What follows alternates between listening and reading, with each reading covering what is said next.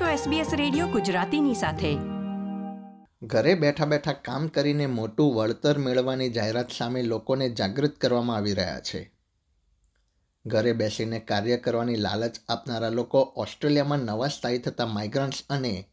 વિદ્યાર્થીઓને મની મુલ્સ તરીકે તેમનો ઉપયોગ કરી રહ્યા છે. ઓસ્ટ્રેલિયન ફેડરલ પોલીસ અને નાણાકીય સંસ્થાઓનું કહેવું છે કે ગુનાહિત પ્રવૃત્તિ કરતા લોકો વિદ્યાર્થીઓનો ઉપયોગ કરીને નાણાં કમાવા માટે તેમને નિશાન બનાવી રહ્યા છે. તો શું છે આ નવા શબ્દનો અર્થ અને કેવી રીતે લોકો છેતરાઈ રહ્યા છે એ વિશે વધુ જાણકારી આ અહેવાલમાં મેળવીએ. આપણો સમાજ આપણી વાતો SBS ગુજરાતી. ઓસ્ટ્રેલિયામાં સાયબર ક્રાઇમ વિવિધ રીતે થઈ રહ્યો છે. પરંતુ દેશ માટે વધુ એક ચિંતાનો વિષય બની રહ્યો છે અને એ માત્ર વર્ષોથી ઓસ્ટ્રેલિયામાં રહેતા લોકો માટે જ નહીં પરંતુ નવા સ્થાયી થતા વિદ્યાર્થીઓ માટે પણ. અને એ છે મની મોલિંગ શું તમને ક્યારે કોઈ વ્યક્તિએ તમારા પોતાના બેંક ખાતામાં અન્ય કોઈ વ્યક્તિના નાણાં સ્વીકારવાની અને ત્યારબાદ થોડા સમય પછી જે તે વ્યક્તિના ખાતામાં નાણાં જમા કરાવવા માટે સંપર્ક કર્યો છે? જો તમને આ પ્રકારનો સંપર્ક કરવામાં આવ્યો હોય અને બદલામાં તમને કમિશન પેટે અમુક નાણાંની લાલચ આપવામાં આવી હોય તો ચેતી જજો. આ એક ગુનાહિત પ્રવૃત્તિ છે જેને મની મુલિંગ કહેવામાં આવે છે Organised crime groups are increasingly targeting international students, and that's for a multitude of reasons. Um, you know, moving to Australia, not being, you know, not having their family support network, not knowing what the criminal laws are in Australia, not knowing their obligations in relation to um, anti-money laundering legislation. Australian federal police તરફથી team Stanton જણાવે છે કે જીવન નિર્વાહના ખર્ચનું દબાણ વિદ્યાર્થીઓને money મુલ્સ બનવા માટે મજબૂર કરે છે The cost of living is high, so people are looking for a quick buck, um, and that is what these organised crime syndicates offer. They offer these international students um, a quick uh, $1,500 to $2,000 for access to their bank accounts, um, and those people obviously don't know that what the, the flow and effect is. દેશની નાણાકીય સંસ્થાઓ માટે તેમના ગ્રાહકોને આ બાબત સામે ચેતવણી આપવી પડી રહી છે નેશનલ ઓસ્ટ્રેલિયા બેંક એટલે કે નેબના ગ્રુપ ઇન્વેસ્ટિગેશન્સ એન્ડ ફ્રોડ વિભાગના એક્ઝિક્યુટિવ ક્રિસ શિહાન જણાવી રહ્યા છે કે મની મિલ્સનું દૂષણ દેશભરમાં વધી રહ્યું છે At an industry level, we would be talking about um, thousands of mule accounts being uh, identified, blocked, and uh, potentially investigated and, and exited from banks every year. ANZ બેંકની ગ્રાહકો સાથે છેતરામણી અંગેની તપાસ કરતી ટીમના સભ્ય માર્ક બ્રૂમ કહે છે કે તેમણે ગયા વર્ષના અંતથી અત્યાર સુધીમાં હજારો ખાતા વિશે જાણકારી મેળવી છે જેનો ઉપયોગ નાણાંની હેરફેર માટે કરવામાં આવી રહ્યો છે first three months, we actually identified approximately 3,200 accounts which we believe were being set up purely for the purpose of muling. Money muling એક અપરાધ જૂથો દ્વારા ઉપયોગમાં લેવામાં આવતી એક ટેકનિક છે જેના દ્વારા કોઈ વ્યક્તિના બેંક ખાતાનો તેઓ વપરાશ કરે છે અને બદલામાં તેમને અમુક નાણાંની ચૂકવણી કરવામાં આવે છે સામાન્ય રીતે અપરાધ કરતા લોકો આ એકાઉન્ટનો ઉપયોગ અન્ય ખાતાઓમાં પૈસા ટ્રાન્સફર કરવા માટે કરે છે ટીમ સ્ટેન્ટન કહે છે કે આ પ્રક્રિયાનું તેઓ સતત પુનરાવર્તન કરતા રહે છે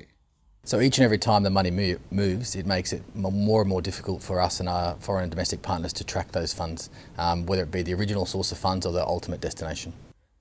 આ અઠવાડિયે ઓસ્ટ્રેલિયન ફેડરલ પોલીસે દેશની ઓગણચાલીસ યુનિવર્સિટીઓમાં સાત ભાષાઓમાં જાગૃતિ અભિયાન શરૂ કર્યું છે જેમાં આંતરરાષ્ટ્રીય વિદ્યાર્થીઓ ઓસ્ટ્રેલિયામાં ગુનાહિત કાયદાઓથી પરિચિત થાય એ માટે તેમને જાગૃત કરવામાં આવ્યા હતા.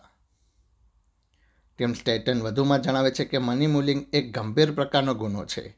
અને જો ગુનો સાબિત થાય તો તે વ્યક્તિને બાર મહિનાથી લઈને આજીવન જેલની સજા થઈ શકે છે. વિદ્યાર્થીઓને તેમના અભ્યાસમાં જ નહીં પરંતુ તેમના દેશમાં રહેવાના ભવિષ્ય પર પણ અનિશ્ચિતતા પ્રવર્તે છે. Money muling is a serious offence. Uh, it's a serious money laundering offence um, and can be punishable by up to uh, between 12 months uh, to life in prison, um, depending on the severity of, of the offence. You will face serious consequences, uh, which have uh, ongoing and detrimental effects to your ability not only to study in Australia, but to stay in Australia. શિહાન જણાવે છે કે કેટલાક લોકો ઇરાદાપૂર્વક ગેરકાયદેસર વ્યવહારોમાં ભાગ લે છે વધુ માહિતી આપતા તેઓ જણાવે છે કે કેટલાક વિદ્યાર્થીઓ જ્યારે તેમનો અભ્યાસ પૂરો કરે છે ત્યારે તેમના બેંક એકાઉન્ટ ગુનાહિત પ્રવૃત્તિ આચરતા લોકોને તેઓ આપી દે છે અને તેઓ ગુનો કરવા માટે એ એકાઉન્ટનો ઉપયોગ કરે છે We see a pattern whereby um, foreign students, when they finish their studies in Australia,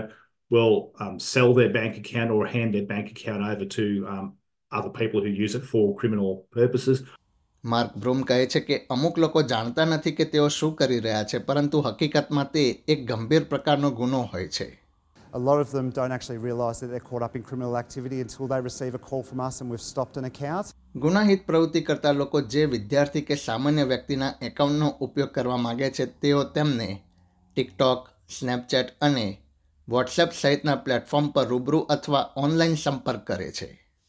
Desma Smith Swinburne university of ટેકનોલોજીમાં આંતરરાષ્ટ્રીય વિદ્યાર્થીઓને સલાહ આપતી સમિતિમાં કાર્ય કરે છે તેઓ જણાવે છે કે વિદ્યાર્થીઓ તેમનો પરિવાર અહીં ઓસ્ટ્રેલિયામાં તેમના અભ્યાસ માટે જે ખર્ચ કરે છે તેની એ લોકોને ચિંતા હોય છે અને એટલે જ સરળતાથી નાણાં કમાવા માટે તેઓ ગુનાખોરી કરતા લોકોની જાળમાં ફસાઈ જાય છે They worry about the impost on their family and the money their family spends, and they become natural people pleasers and eager ears for something like this that sounds less complicated, a quick or a big payoff. દેશમાં પ્રવર્તી રહેલી ગુનાખોરીની આ પ્રવૃત્તિનો ઉકેલ મેળવવા માટે કેટલીક બેન્કોએ તાજેતરમાં જ આ પ્રકારના ખાતાઓને ઓળખ માટે એક નવી પદ્ધતિ દાખલ કરી છે એસબીએસ હિન્દી સાથે જોડાણ કરીને એસબીએસ ન્યૂઝ માટે